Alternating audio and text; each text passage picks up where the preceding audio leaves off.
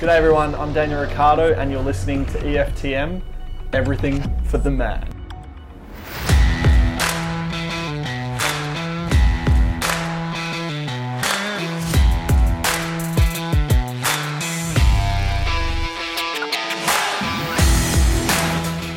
Uh, welcome to the EFTM F1 podcast. Trevor along with you with Harry Tucker, Connor McNally, and boys. That was a good race. Not great racing, but a bloody good race. I quite enjoyed that, Connor. Yeah, I did too. Uh, the most bizarre race I have seen for a while, but absolutely entertaining. And we've Hmm. been crying out for an entertaining race for quite some time. A strange podium, Harry. And all it took was just no Mercedes to be involved. Yeah. Yeah, all it took was for Red Bull, Mercedes, and Ferrari Yeah. to not be involved in the in the top five. Uh, what Bottas ended in fifth. So, like the the thing that strikes me about this race, um, what we we got a situation where the Mercedes team make a fundamental error, which we'll talk about in a minute, which costs Lewis Hamilton the race. Full stop. Uh, you've got Pierre Gasly out in front with 25, 26 laps to go and able to maintain that.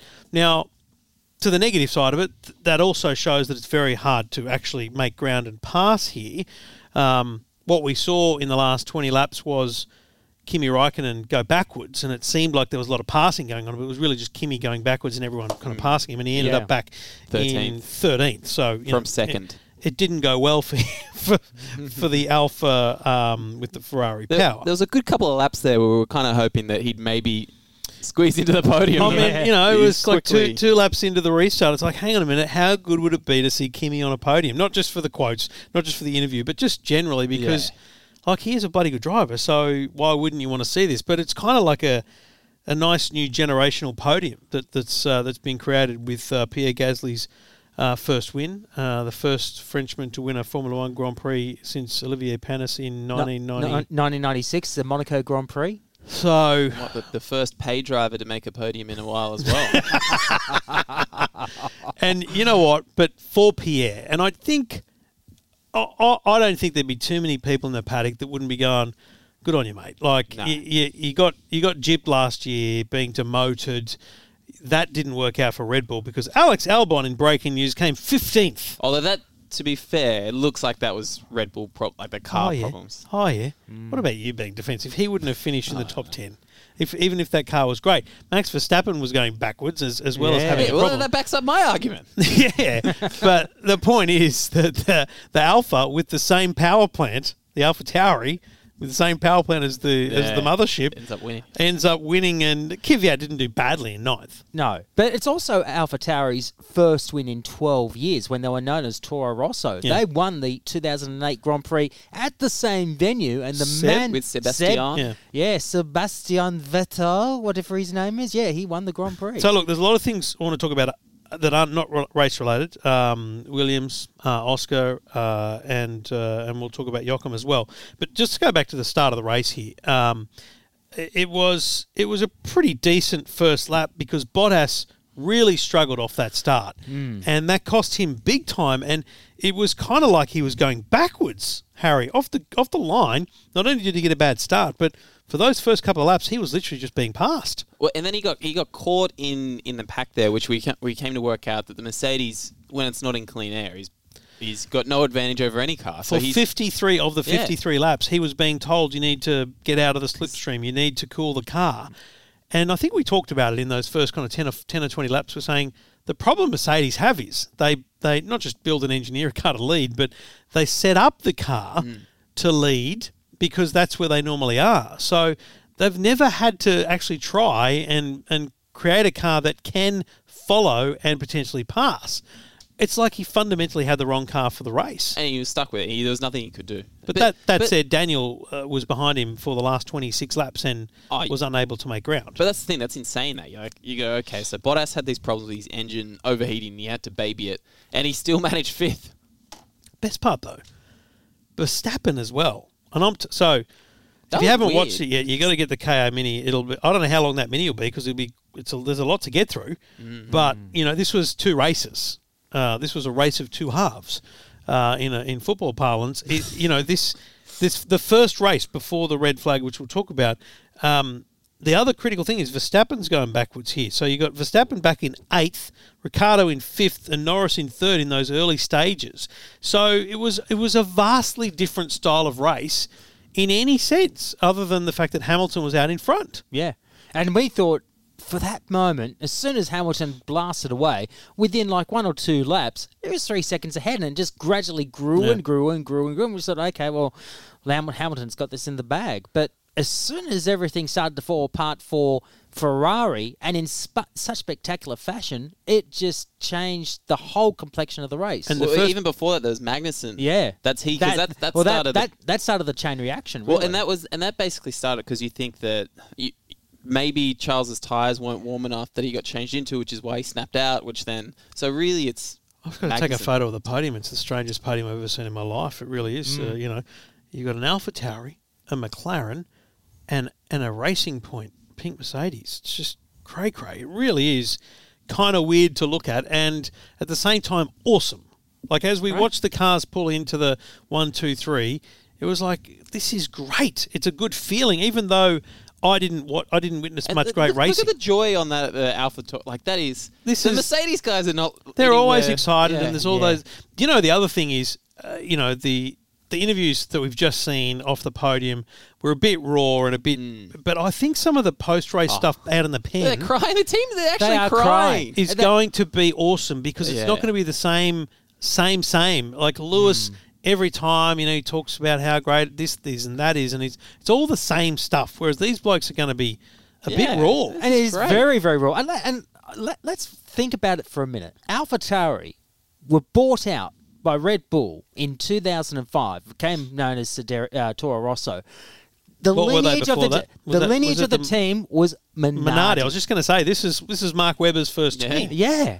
Can, can I also just say while we're on the podium that this Heineken activation is the worst sponsorship I've ever seen. Like it just, it, it's just over the top on the make that podium. It's too much- It's too too, much much. It's- and the massive like zero alcohol thing. It's just Here's my biggest problem with that podium. They've gone to a great length. It's it's the best position podium on the planet. They've got this beautiful big F1 logo above it. Yep. It doesn't light up or anything. No. Like I expected because of the F2 and the No. F3. I assumed it was going to, you know, flash and be lit up. It's boring. And that- It's a very boring just need looking to save all that green space Very- for the yeah. Heineken. F1 logo. But um, so you mentioned um, Ferrari falling apart, Connor. That that started with um, Sebastian Vettel.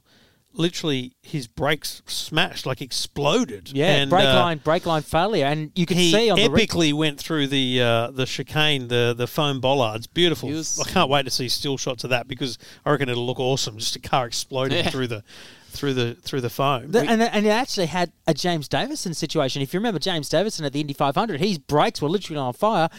That's exactly what happened to Sebastian Vettel coming out of the the Ascari chicane, da- going down the back straight. so they retire Vettel, uh, and you know that's that's a that's a bad look for Ferrari. It's, It's a bad terrible day. look. It's a bad day to retire your car when your car's already like what was was it during the race they were talking about something like doesn't feel right with the car. Did, what did Vettel say? Something something doesn't feel right with the car, and we're like, mate, it's not just yeah, it's he was not like just he was like pu- uh, something on like the front left. the front left, and It's we're not- like, dude, it's, it's- every corner and everything in between. it's not just your one wheel with the problem. Look at this. Ah. Just well, Oh, if this you, if you're just- driving to work, we're sitting here now and looking at the podium. This will be a great photo. beautiful. Get This off, is- everyone, get off. Pierre Gasly is sitting in in ponderance of what's just happened on the first place step with confetti everywhere. Everyone else has left the podium, and he's just in disbelief. He, he can't believe it. It- That it- is great this footage. is the ah, this is the best. This is I got raw goosebumps. emotion. That's that good. it is raw emotion, and it's just disbelief and happiness. He's just like soaking it all in. It is just beautiful to watch right Good on him. And you know what? It's just oh, the friggin' masks. Uh, now. He's covered in confetti. he's got confetti on the Bit- inside, confetti on the outside. Yeah. you you just got to wonder now, what is this going to do for his the rest of his Formula One career? Do you think that Red Bull are going to have to make a sudden change at here's, some point? Here's what I. We haven't even got to what happened in the race, but just let's talk about that for a minute. I mean, I know that he is, you know, part of the Red Bull family in that sense, but he got kicked out. He, he's got this second opportunity because they needed him. They needed to do a swap, right? Mate, 2021, there's seats available. Mm. but who's he going to get a better seat with? Well, better being the problem, right? But I don't know. I just feel like there needs to be this independence thing. Yeah. I feel like that's the problem with a lot of these drivers. It's like Daniel leaving Red Bull. Yeah, it's cost him a lot of world championship points, maybe a few podiums, probably not a lot of wins, right? Mm. So it hasn't actually cost him a lot in in statistical terms, career wise. Obviously, financially, and I think it's given him independence. That's what I think about people like Pierre. Is do you, do you need to break free of that kind of shackles of that Red Bull program What, to, go to, to go to really Haas, go to Haas or something. you know what? Why not go to Haas now? He's young enough for Haas have shown loyalty to a couple of drivers for a long mm. time, right? So why not go to Haas now to know learn learn the team in 2021 and then potentially be part of a better framework in 2022 with a different team. I don't know. Maybe that's ridiculous given he's got a podium and a win for this team. Why would he ever leave? You know. But um, the before we get to what happened with the red flag and what caused it, the biggest thing I noticed in that first stage of the race was DRS ineffectiveness Because everyone Now- had it. not only did everyone have it, but there were moments where Bottas didn't have it and Ricciardo behind him did. And there was a lot of points in the race where there were drivers that didn't have it, followed by drivers that did, and it didn't make a massive difference. Now, Carlos Sainz, for the last three laps of the race, skipping forward, had DRS. Pierre did not. He said if I had another lap, he, I would have got him. I don't doubt that with another two laps, he would have got very close, if not beside him. But the other thing he would have had would have been adrenaline. I just think there's a very big difference in the last one or two laps Yeah. of a race mm-hmm. for any driver, and no one can doubt that. But during the general course of the race, in a in a track with full straights, three DRS zones, I didn't see it making much difference. No, it was very, it was very much not an overtaking friendly track. No. or, or just race in general. There But was that's- was- and that's like what I was said earlier, right? Yeah, it was basically the overtaking we're watching was just Kimi falling back. It wasn't anyone, going backwards. It wasn't anyone going I feel like I feel like Crofty and, and Martin, uh, you know, that they their job is to make it sound exciting, but I think they they they miss the basics of that. What we were seeing was someone going backwards, not some exciting passes. No. You know, it wasn't it wasn't exciting to see people pass Kimi. He was just he was it was amazing that he was there in the first place. Yeah. Yeah. So and then same with uh, the the other direction there with Lewis overtaking all the back markers. yeah.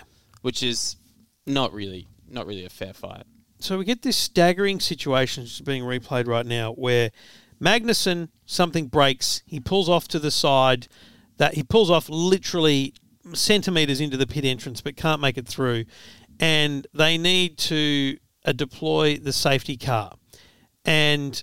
At that point, not much was thought of it, but safety car out. Obviously, we're thinking now, hey, it's you know it's a good time. There's pit stops due and all that kind of stuff, right? It's going to get exciting here because no, had anyone stopped at that point? Maybe someone had. No, No, because no he, one he was did. the first. We thought it was about to come into undercut territory. Yeah, Yeah. So Lewis Lewis is leading and he comes into the pits. But fascinatingly, while we're watching Lewis stop, we see everyone yeah, like, why past. signs, why signs going past? Like, and we're like, on oh, wow, why is McLaren going past? And then you look at the little tracker map and everyone drives past. Wow, this is very interesting. About 20 seconds later, Giovinazzi comes in and pits, off you go. And then there's a call from commentary that the the pits is closed. And so we're like, oh, that's interesting. The pits are closed. That's why then um, no one's coming in now. And then we're, hang on a minute. Is that why the McLarens didn't come in? Does that mean Lewis came in while the pits are closed? Massive problem for the team. That and they knew from the get go that they were stuffed. They were stuffed, and he gets a 10 second stop go penalty. As does Which- which- yeah. Which effectively worked out to be about 30 seconds. yeah. and despite their protestations that they didn't see anything or they didn't get any notifications. you So know. the issue the issue here is that the, the footage you'll see if you're a Lewis Hamilton Mercedes fan uh, is Like- that like there's there's and Martin Brundle clearly are. Yeah, there's no there's no green or red light on the pit entrance. Um, those crosses on the outside of the track are on the outside of the track, not on the driver's eye line. Now, I would argue that when you're looking through a corner, that that flashing light might appear. I actually thought it said SC safety car. That's what I first thought it too. Yeah. um, but that doesn't matter. Frankly, it doesn't matter because every other person behind Lewis, except Giovinazzi, um, so let's just talk McLaren. They saw a message on the screen. Someone out of the you know twenty or thirty people on the pit wall, pit pit garage, and back at Enstone or wherever the bloody hell all the teams are, right? Someone saw a message and went, "Do not box, do not box. The pit lane closed," and uh, Mercedes did not. Mate, I'm sorry. Game over. Penalty applied Oh, yeah. you know, I don't think the team at any point were really angry about it. I think the team was pretty much like we fucked up. Oh yeah, they're angry at themselves. Yes. At that that, that But of, not at the of all people that happened to was us. Like we, Correct. you know, we're the best at this. Like, how do we let this happen? And what the problem with this is, um, safety car's out. Um, it's they're they're moving Magnussen's car. Safety car comes in, and then we find out about the penalty. And first lap out, cold tires. Leclerc loses it under acceleration out of the parabolica and smashes just solid impact That was a good hit. It into the wall, massive. clearly winded. You could hear him on the radio, and that causes a red flag because the tyre barrier needs to be properly fixed. The race is stopped. All the cars are lined up in the pits. That's when Lewis officially confirms and finds out that he's got a penalty, and he gets on his pissy little scooter, scoots down and talks to Toto. Toto looks animated as all hell, but I, I just don't think. I think you had this problem where I'm not saying Lewis is at the bottom of the tree, but the driver at the bottom of the tree, Toto at the top is the bo- top of the bottom of the whole thing, and everyone in between is aware of what happened. But Toto and Lewis are like, "Hang on, this is outrageous," and Lewis goes to the friggin' stewards. Yeah, I've never seen that hmm. before. That's the I mean, first time I've ever come seen that. on. Just accept the penalty and just move on. You fucked up. It Wasn't the best bit though, Lewis's tone on the radio when he got back Oh. in the car. Yeah. He was just like, "Well, when are we going to pick? What's going to happen now? Do we have to serve this phone away? It's not good, man." He was such a little crybaby. Oh, And so he, he has to serve a stop go penalty under green conditions. So they go. They I love the fact that it was a standing start, not a restart under safety car. Mm. Mm. Yeah, so we're we're 27 laps in, 26 to go, standing start. Lewis guns it, and Lewis's protestation to his team is, "Give me two laps to build a five second gap, then I'll come in. Better for me." They're like, "Dude." Doesn't matter. You're gonna, you're gonna be in clear air. You're gonna be in the back of the field. Doesn't- don't doesn't worry. So he does, and he's at the back of the grid, 30 seconds back, and he ends up, um, where is he, Hamilton? He ends up Seven. 17 seconds off the lead. So in 26 laps, he makes up a good bit of ground, but not was never really a chance of battling for the top five. Um, the team was saying he'd get to six. He, he did pretty well, let's be honest. he got to seventh at the end, and he got six points for his troubles. Plus, plus, Mm. fastest lap, so he got a point for the race. I just want to work out how to pause this bloody thing because I can't pause it. That's really annoying. There is no pause button. Anyway, I, I definitely want to hear what Lewis has to say later on. I'm gonna I'm gonna go through the web in the morning and just find all of Lewis's interviews because I can just imagine. Well, I hope with hindsight he's realised they made a mistake. Well, it, he came. It was to his credit. He came and congratulated all the No, the, the absolutely. podium. He did. The, He the did. first thing he did was come in and say, "Yeah." So So let's talk red flag for a moment because Connor got very very upset. Did you notice, Harry? Very upset. Um, little. Yeah, the maybe just a bit. rules around the red flags with the tires, allow for Yeah. teams to not only change the tyres to a different compound, which meant that Lance Stroll, who had not pitted, Hmm. was in second place and had essentially done his pit stop under red flag. It also allowed some bodywork changes, apparently, and there was a, a bit of. Um, you know, uh, observation from the FIA of the Mercedes cars. Now, my I'll let you talk about tyres, Connor, but my problem with the bodywork thing is this: they even Lewis during the last 15 laps was talking to his team and said, Did you open the car up? As in, did you let cooling into the car? And they said, Yes, they did. Well, that's making a ch- that's making That's- a fundamental change to the car. Mm, yeah. That shouldn't be allowed. I don't think. I don't think so either. But here's the thing: the, the regulations have alla- have been changed i- for Formula One in the in the last few years. They were implemented in 2018. So part of those regulations are that you can do some work on the car, and that includes Article 41.4 of the regulations. Yep. That tires can be changed while a race is suspended. Now, So we know that that's the case. But the bottom line is, was it a good thing for the race? Now, there's two there's two steps down from that. So what you've got now is a freedom to do whatever you want with tyres. The next step down is a freedom to change the tyres to the same compound, right? So you would have had people changing to fresher sets, which would have disadvantaged only Stroll because he he would have then had to pit again. Or there's the no no you can't do anything. You've got to actually pit under normal conditions. Which would you prefer? I would have preferred Normal. under normal conditions. Yep, A- and I think that I think you said Aaron Noon- Noonan during the during the race tweeted uh, a poll, and you know ninety percent of people agree. You shouldn't be able to do that stuff under red flag. It kind of takes away from the racing. Uh, I mean, fundament, fundamentally. Yeah, I agree with that totally, uh, and that's why I got a little bit upset with it because you're thinking that just seems like an unfair advantage to Lance Stroll. If he changes under red flag conditions, he might have got a slight advantage of his opposition. We could have seen a, a much different outcome Well, if he had won the race. He effectively got a 15 second advantage. yeah, Yeah, absolutely.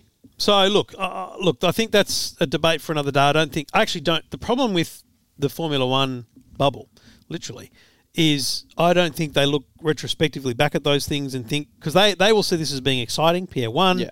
Noth- nothing to complain about, no, no issue. But I think you got to look at those intricacies and go, probably would have been better if Lance was disadvantaged. But the bigger issue for me about Lance is he fucked up the start big time with the restart. Oh, so he's back in like fifth Yes, or sixth. he's- I'd like to see it again because I'd like to know where he came out. But then he literally lost it under brakes and just went straight on. Yeah, was it before Ascari or but it was, wasn't quite that one. no, it was the first, the first one. The Lesmos. No, no, no, no. It's supposed to Raffaello or whatever it is. Raffa- the, the Raffaello? chicane- The Raffaello, yeah. The I don't know. Uh, I'm whatever. thinking Teenage Mutant Ninja Turtles now. But he stuffed up. But he he goes straight off.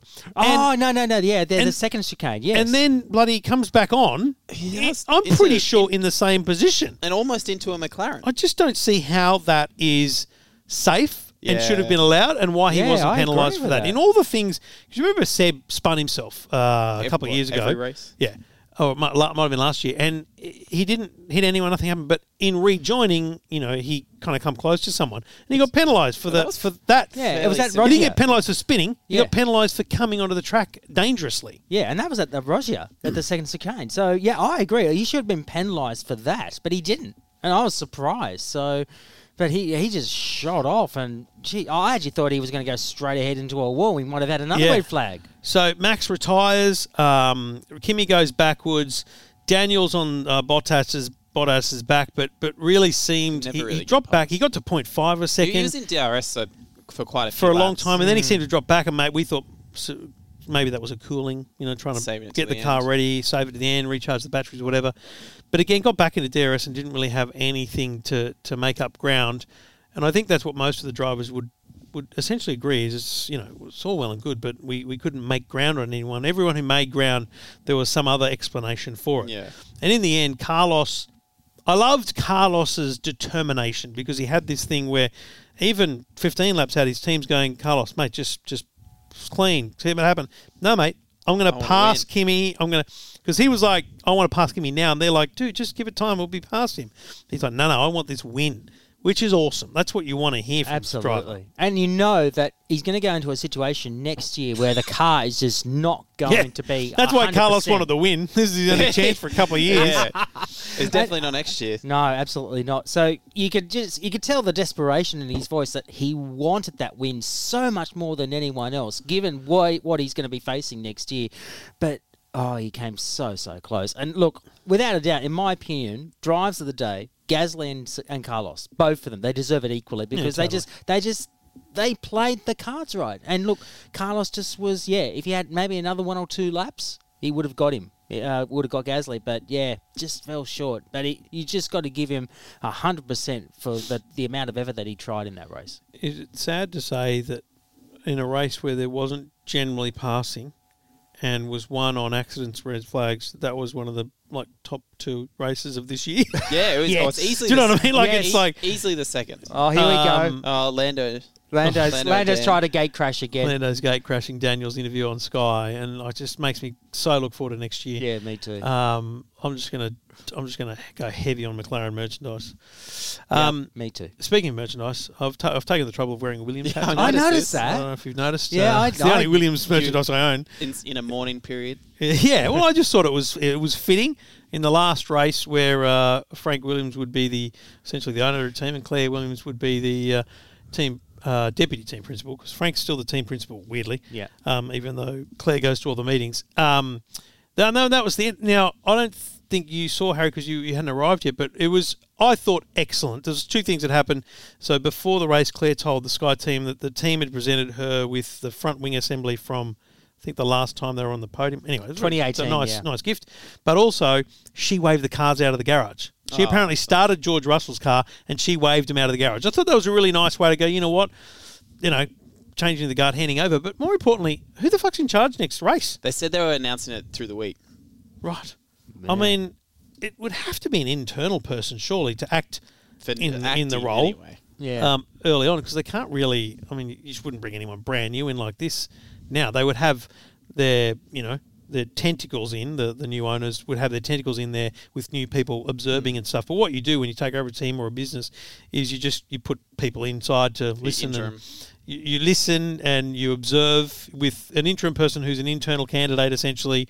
Um, like, I mean, it's the wrong person obviously, but if, if Paddy was still there, it'd be Paddy Lowe, right? Yeah. Someone like that with a bit of respect in the paddock will, will take over the role. But you know, I mean, everyone's going on about it's being sad and everything.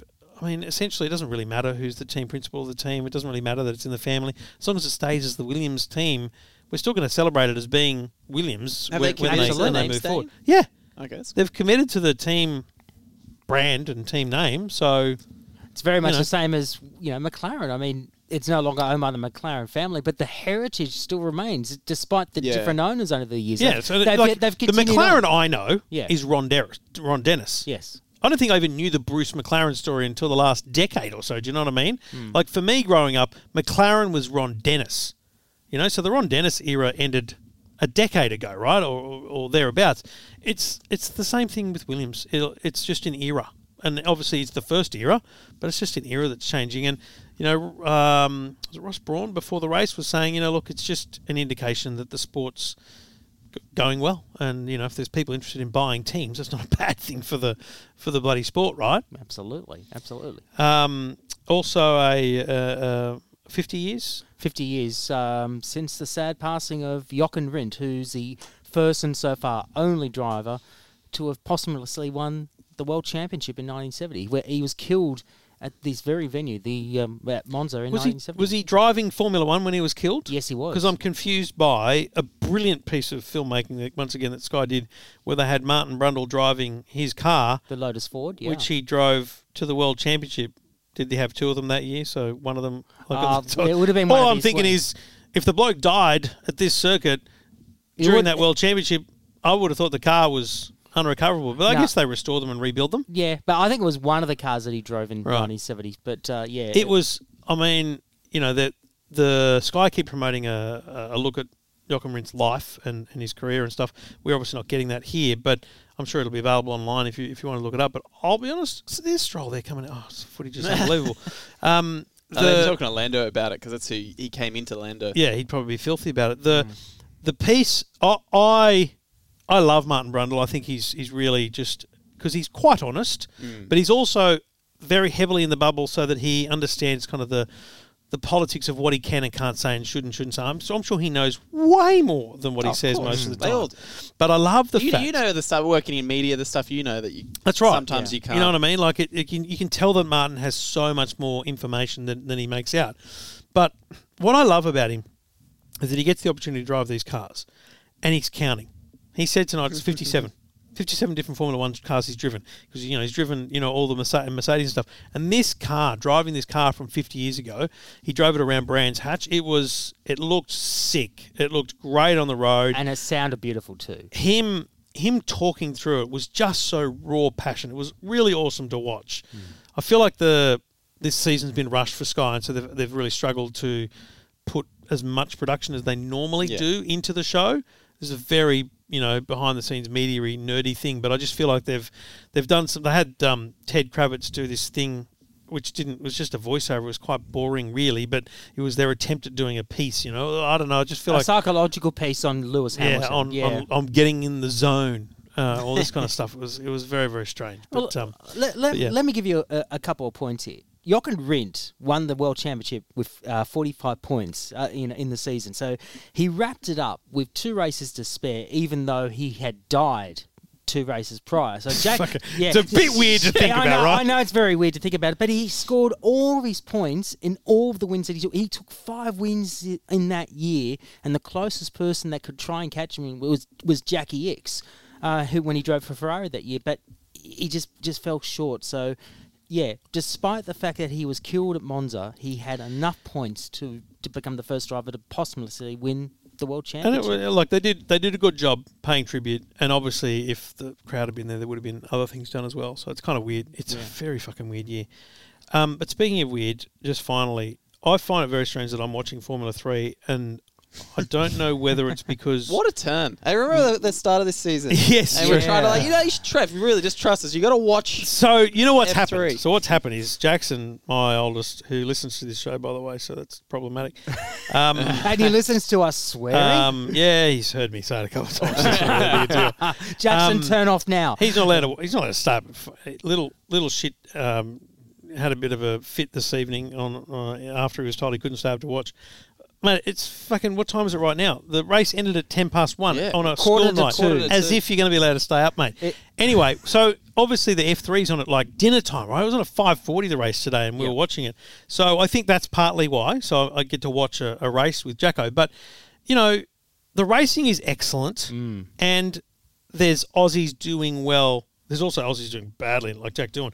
But um, I want to understand: is it? Do you think it is the Aussie factor that is it making it interesting, or has Formula Three come into its own? I think a combination of both. You see, the thing is, you you you sort of mocked me when we started at this. I don't know what you're talking about. Ah, yeah, sure. No, He's you got- he's got the receipts. No, no, no. I do, I do. You mocked me a little bit at the start of this podcast about Formula Three, but it has now become so interesting. Even you're now encapsulated by it. We are seeing the racing that we have been crying out for in Formula One, and the fact that we have an Australian leading the championship, going into the final race. And potentially wrapping it up in the very first race Mm. of next weekend at Mugello, the Tuscan Grand Prix, it's created quite a bit of excitement. I first started following Oscar Piastri on Instagram when Mark Webber was 'Cause he's his I think he was asked, but yeah, but he was also during like a you know when we were flying. Mark Webber would often do those kind of I'm sitting in an airport, I've got an hour to spare Hmm. Q and A kind of ask me anything, and he was asked, you know, who's the next Aussie you'd pick for Formula One, and he said Oscar Piastri. Piastri. Um, and so I'm like, well, who the fuck's this? You know, look him up and stuff. But you know, outside of the fact that you know he's got that close affiliation with Mark, who, which would help him on the just the, the intros, the everything through the career is, is brilliant. Yeah. But and you know, you you compare an Oscar Piastri to a Jack Doohan who carries a family name, and he may be a great racer, but he's not. Um, he's not going to make it a He, Formula has, One. he hasn't. He hasn't proven his worth You so can, far. you can see from F three, he ain't going to make it a Formula One. He may No. do very well in some regional championships in Europe, but I don't see him making it to Formula One unless he suddenly comes across billions of dollars. exactly. The thing you were about to say was, did anyone know about Oscar Piastri before he got to Formula Three? No, No. because But I don't think many people know. Like that's that's getting super niche. Those. those But Yes, well, let me tell you, boys, it's still niche. Where the Yeah. other was talking about, it, like, you know, the in in you know F one world, people know about him. Yeah, okay. So Yeah. so true F one fans who watch qualifying and watch probably practice every practice and stuff, they would probably be watching those sessions as well and know about him. But this kid's yet to make the Daily Telegraph. You know what I mean? Like it's he's already starting to make a bit of news. He's already done like Sky Big Sports Breakfast on Sky Sports Radio. Okay, I New- stand by Daily my Tel- point. Yeah, He's- Daily Daily. No one's heard of him Daily, yet. Daily Telegraph, Fox Sports. so he's done Big Sports Breakfast, so two hundred people have heard. Yeah, him. yeah. Uh, Fox Sports News, uh, Herald That's Sun, 300. Yeah, Herald Sun newspaper in Okay, Melbourne. well that's that's not bad. so there's a bit of publicity. What I'm The saying the is, he's problem- got it's a long way before yeah. it's a long way before the general public go. Yeah. There's a there's a replacement for Daniel in the wings. and there's and no one is talking about an Australian in Formula Renault. No, and the, the thing is, No. we don't So- have a junior Formula in this country right now that is, yeah, you know, not since Wasn't- Formula wasn't- Ford. Not wasn't since Form- Form- well, Formula Four was meant to be. that was a monumental fuck up by Cams. I can tell you that right now, and I'm I'm being critical of Cams because they squandered a, a, a fantastic opportunity to continually develop open wheeler talent in this country, and now we've got absolutely nothing since Well, look, they've squandered Formula I don't know who Novalak is, but he's a fuckwit because Yep. he's the bloke that Enemy drove him. one, public enemy he, number one. He's pub. He's E EFTM enemy number one because Yeah. if if for that bloke not driving him off the track, I reckon we'd be speaking to Oscar Piastri right now because Yes. because he had a bad day, he's not keen to talk. But I'm pretty confident that on this podcast thread in the coming weeks, we'll have a chat with Oscar Piastri because we've we've got a contact. We know we, we can talk to him. We can find him. We just got to find the time. Um, but I, I look forward to that. Me I- too. You know, I, I don't know whether he'll join us on a Sunday night after a race, or whether I'll get him on a weekday and and just just grab him and find out what the hell's going on with his life. But the thing I love about him right now is you follow him on Twitter. He is yet to be filtered. Right? Oh, Yeah, he's Like, great. see- Love it. Like even Jacko at dinner said to me, His "Did you see Oscar's tweet? He- like he's like, you know, this bullshit. You know, he's he's still raw. Well, it's because he's managed by Mark. Yeah, but there's no team, um, you know, putting putting pressure on him to, to speak a certain way, do a certain thing, and I love that. I, I think that's the. Ch- I think that's changing all that now because Well, you- Lando because would be a of- proof of that, don't you? Yeah. think? Well, oh, because of the absolutely. A little. success of, of Drive to Survive and the, the, the showing the personalities to people, Yeah. they've come to realize actually we, we should just let them be who they are. Let them be who they are. And you- it's like you watch the, the, the success of the NBA, for example, in that's rise in the last you know 10, 20 years is because it's become a sport about the individuals As opposed and to their just the team franchises. And the, the Formula One has cracked onto that same formula in the last Yeah. few years as well. And I always found it fascinating, and this may be the most off-topic thing you've ever heard in your life. But see, I've always found it fascinating that Formula One is not scandal-ridden. Mm. You know, think think mm. you've got twenty high-earning, high-performing, fit, broadly good-looking blokes. When's the last sex scandal in Formula One apart from James Hunt? I can't. And that wasn't of even a scandal. That was just that was that was awesome. just part and parcel of the. Do you know what I mean? Like it's fascinating to me that there there is there's no scandals of you know drugs, sex, all, all the all the, the That general it- sporting scandals. They make it out anyway. Yeah. well, this is this is. I'm wondering whether there's they're under the surface and have been hidden to the point where they'll come out at some point. I don't know, but that's the great thing that could change. Not that there'll be scandals, but we'll get more raw emotion from drivers over the next kind of four to five years. I think. Case in point with Oscar Piastri. Let me read this to you. And this is what we were talking about before. This is what he said after he got taken out by Novalak during race two this evening. It would be nice if this championship was decided by the actual contenders rather than uncontrollable bullshit.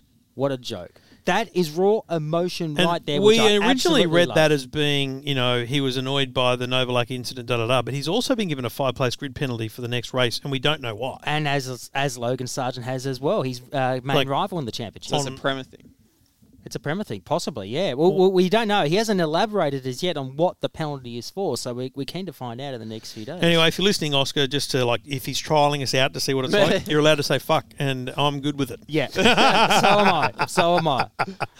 All right. swearing, well, swearing is permitted, Oscar. where are we off to next? Tuscan Grand Prix next weekend. Then we have a week off. Hang on, then we go- Tuscan. is that that is Mugello. Mugello. Mugello. First Right. time When's ever. San Marino?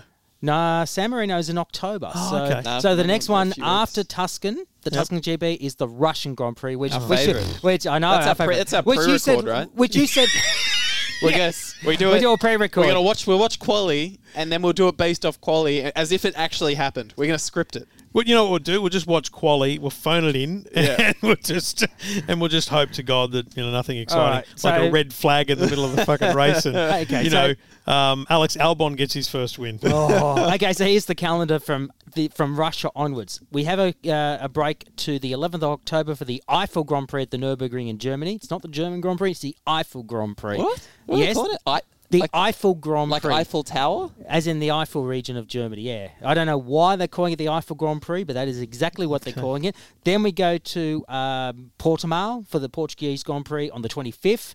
Then we go back to Italy to San Marino for the uh, Emilia Romagna Grand Prix. They're not calling it the San Marino. Oh, it's the San Marino Grand Prix, and I refuse to call it anything else. Thank you. I agree. That's on the uh, 1st of November. Then we go to Turkey on the 15th. Then we go to Bahrain for the back to back races. 29th of November for the first one for the Bahrain Grand Prix. Then the Sakhir Grand Prix one week later on the 6th of December. And then Abu Dhabi on the 13th of December. One of these races is really good for our time zone.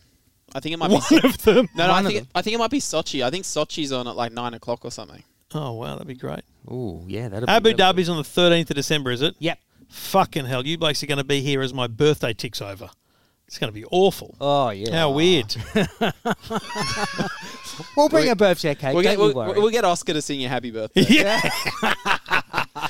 All right. Well, um, I enjoyed that. It was a good Me race. I like Pierre. Ah, I, love like his for story. Pierre. Yeah. And, you know, I like it for McLaren too because Daniel's there next year. yeah. yeah, can't wait. Get I reps in for the cannot wait. That's the main reason. All right, thanks for listening. Uh, hit us up on Twitter. Uh, just go to at EFTM and you'll find all of us there on the on the tweet that uh, promotes the podcast. You can reply to it, and we'll all be we'll all be there. It's just too hard to say everyone's fucking Twitter handles. You've Just- got a, just follow You've got an extra Oh, R there's in there. You've got a. CK one and all this shit. Yeah. It's just complicated. Just get your own names, boys. There's this dickhead in the US who got there before me, and he just Don't get me started on the little Yeah. prick in the US on Instagram. That's fucking Trevor Long. Pain in the ass. Anyways, massive Trump fan too. You should see the shitty shares. Anyway, thanks for listening. We'll be back uh, from Mugello. Next week, Yeah, yeah. Ferrari land. That's going to be cracker because they're going to go shit.